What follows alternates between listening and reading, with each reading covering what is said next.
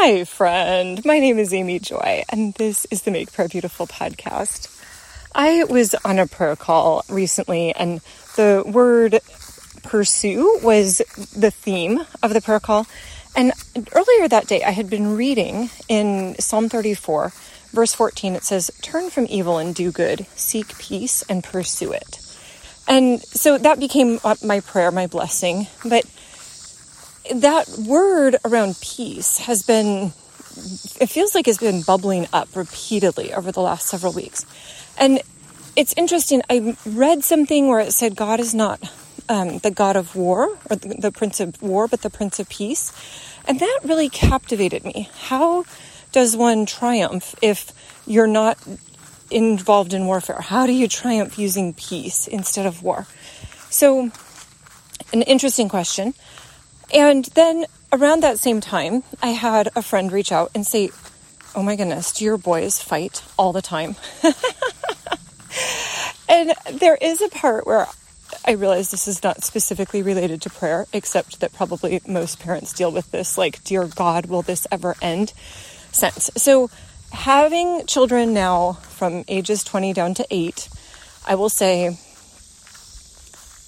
there were definitely seasons of a lot more breaking up of disputes than I have currently. So there is a light at the end of the tunnel, is my point. But I remember the first time I had been trying to do some work in the afternoon and looked up and realized it had been something like four hours and I hadn't dealt with any crying children. I hadn't dealt with any frustrations or I didn't need to be the mediator. And it was like, oh, oh, so this is a possibility. so I would say, yeah, there were definitely long seasons of a lot of um, angst amongst the children.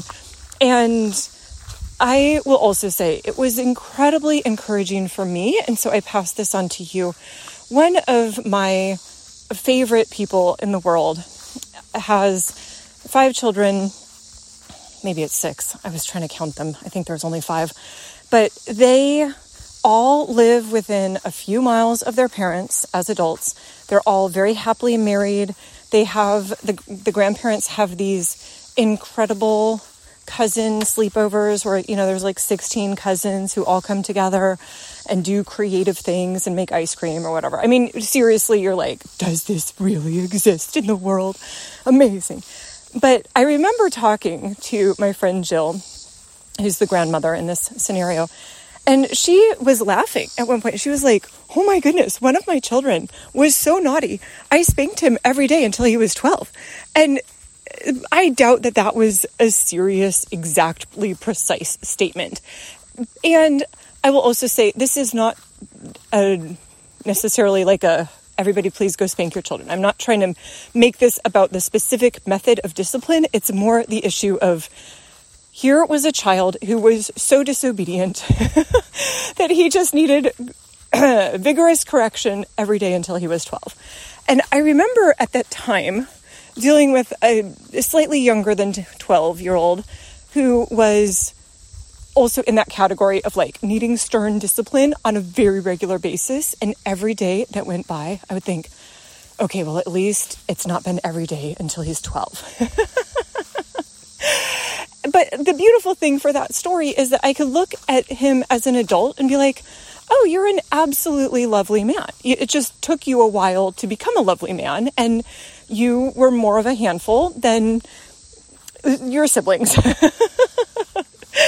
and so I will just, I want to just speak that over you that if you're still in the trenches and you wonder how on earth can there be this much contention and I will also say in my own family, there were seasons where it would be like, two of you children are many years apart in age. Like, why are you, oh, teenager, picking on the younger one? And, or like, why are you rising to the younger one's bait? You know, you're like, oh my freaking word.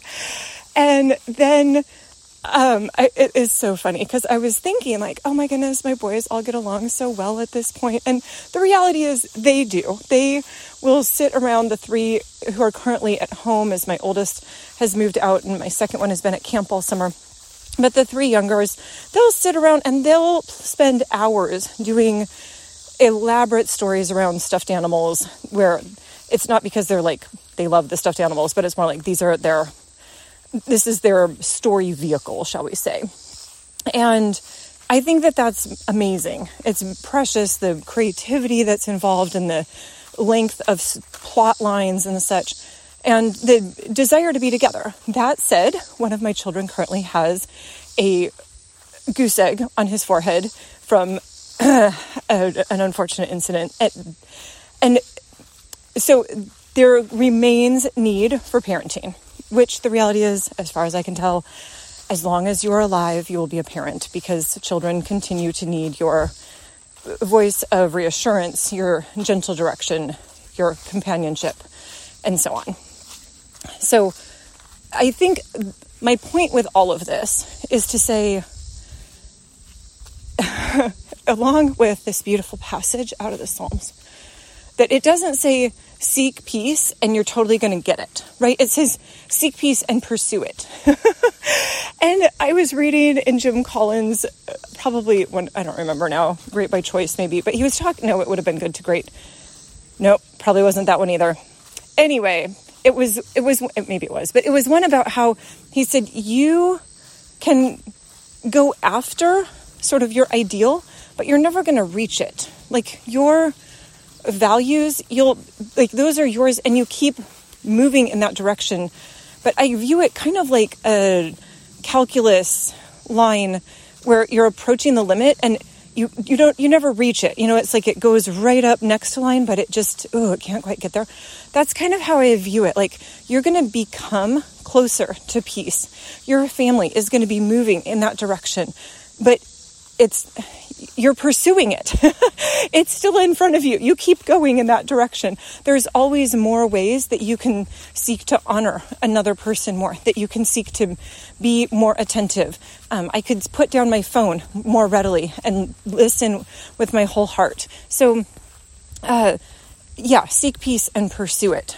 And yeah, so Jesus, I just ask that as we are chasing after the things of you, as we are wanting to be more like you, as we want our family members to be more like you, as we want our lives to demonstrate more of who you are. I'm asking that you would give us the grace to know what it looks like in specific moments. And Lord, for the ways that we maybe fail to live in that peace, I thank you that you have grace for us too. Just like um, I didn't turn my son out after the unfortunate event that caused the goose egg on the fi- forehead. Lord, that was a pretty severe peace failing, but he still is a beloved part of our family. And so, Lord, I am asking that we would have a larger view of you as the Prince of Peace and that we would have a sense of true excitement around how you are bringing your peace into our lives. Thank you, Jesus. Amen.